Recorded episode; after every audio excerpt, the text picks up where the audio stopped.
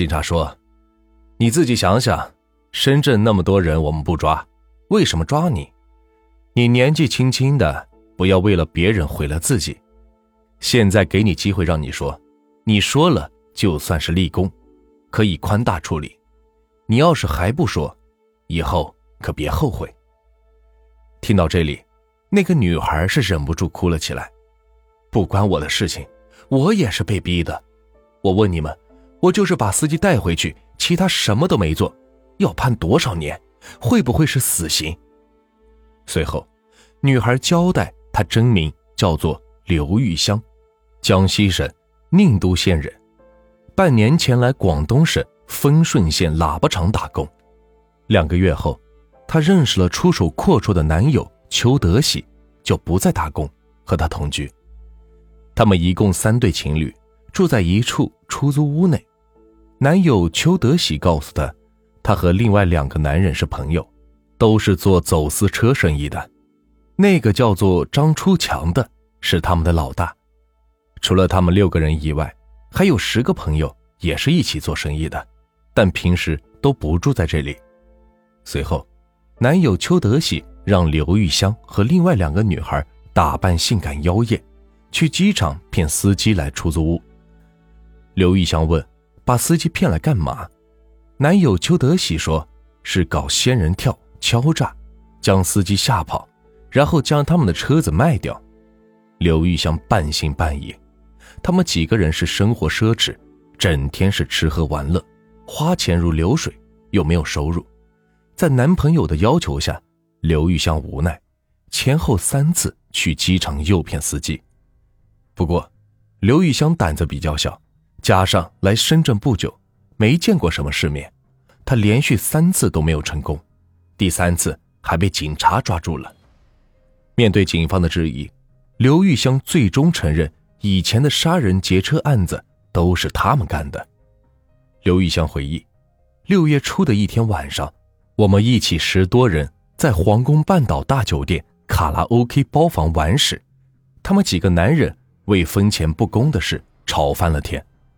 当时回到房里，男友还无意中嘀咕道：“不知道张初强他们把那些家伙扔到哪里去了。”我当时听了很害怕，说：“你们不是敲诈吗？怎么还杀人呢？”男友说：“没事的，我们已经干了很多了。昨天下午，张初强叫我扮的漂亮一些，去机场帮他们拦一辆车回来，然后勾引司机。”将司机带上楼来，就没我的事了。我听了又很害怕，说不去。但男友邱德喜在旁边，一个劲的催促我。在他们的催促下，我只能是去了机场。第一次没有拦成，没走出机场，司机便把我赶下了车。接着，我又返回候机厅门前拦了第二辆。根据刘玉香交代的出租屋地址，警方立即进行抓捕。这群家伙。也很狡诈，他们发现刘玉香彻夜未归，知道是出了事第二天一大早就仓皇分头逃走，抓捕没有成功。根据刘玉香的交代，警方很快就锁定了张初强和邱德喜和另外两名女人的身份。经过紧急抓捕，先是张初强在丰顺县老家被捕，随后邱德喜在广州沙河表姐家落网。这些人被捕后也没有顽抗，很快就交代了其他同伙的去向。于是，这个多达十六人的团伙浮出水面，其中十人是男性，六名是女性。十个男人中，九个人直接参与杀人，一人负责销赃，没有直接杀人。至于六名女性，全部是作为诱饵引诱司机回来，供男人杀害。在两个月内。十六名案犯分别在广东、江西、贵州等地全部落网。这十六名案犯被捕后，都供述真正的老大不是张初强，而是貌不惊人的张小建。让人无语的是，这群歹徒包括张小建在内都是非常年轻，都在二十岁左右。张小建年纪最大，也不过二十六岁。负责色诱的女魔头年纪更小。最大的谢秀云不过二十三岁，最小的文亚娜也才十九岁。张小健交代，他们本来都是去深圳打工的工人，为什么如此疯狂杀人劫车呢？就是两个字，为钱。女魔头之一的谢秀云很直白的说：“我问你吧，没钱做人还有什么意义？”他还说：“司机死就死吧，又不是我杀的，关我什么事？”当年深圳工厂是所谓血汗工厂，工人们都是三班倒，一天工作十二个小时，一周工作六天，还经常加班，确实很辛苦。这十六个人都是好逸恶劳的年轻人，根本不愿意在生产线上吃苦，他们都是吃喝嫖赌俱全的家伙，工厂那点工资也根本不够用，他们都羡慕有钱人纸醉金迷的生活。为此是不惜杀人。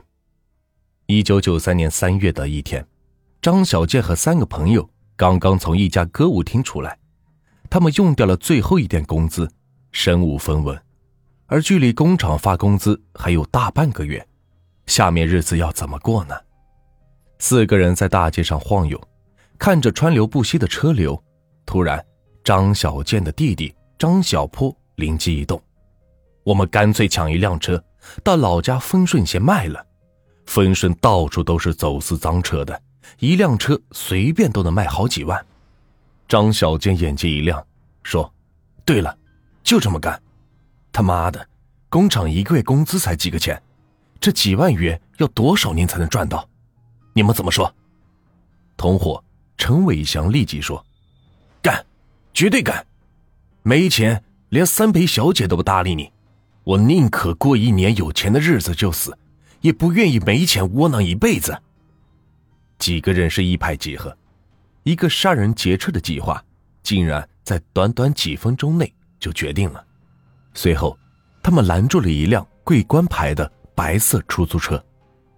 车子开到偏僻地方，张小健突然掏出一把匕首抵住司机，随后，另外三个人将司机制服捆绑起来。丢在后座。如何处理这个司机？四个人却犯了愁。他们开始只是想劫车，没准备杀人。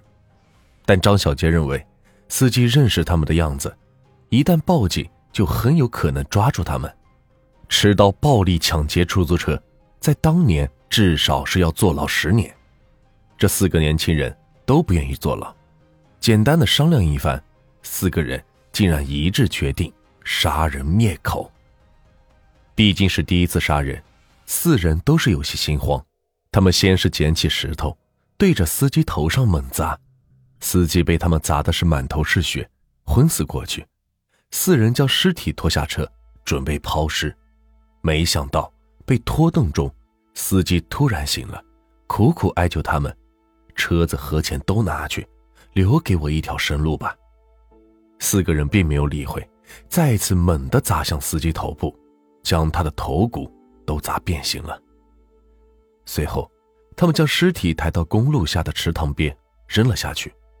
没想到，生命力顽强的司机竟然又醒了过来，还在水中挣扎。张小健大惊之下跳入池塘中，用匕首连刺数下，将司机是活活刺死。第一次杀人后，四人是非常紧张。颤抖着将车开回丰顺卖掉。张小健供述，当时的脚很软，几乎是踩不动油门。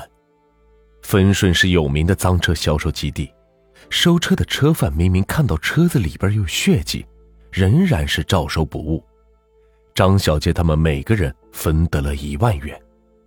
要知道，在一九九三年，一万元已经是相当不少了。普通人月薪也是不过一两百元，在张小健他们手中，这一万元不过短短一个月就是挥霍一空。张小健交代，钱都用掉了，不是赌博就是嫖妓。陈伟祥更是说，我都用来嫖妓了，我前后嫖了不下于一百个。钱用完了，他们又要再次作案。此时张小健反而没有太多顾虑。反而已经是杀了个人，杀十个和杀一个有什么不同？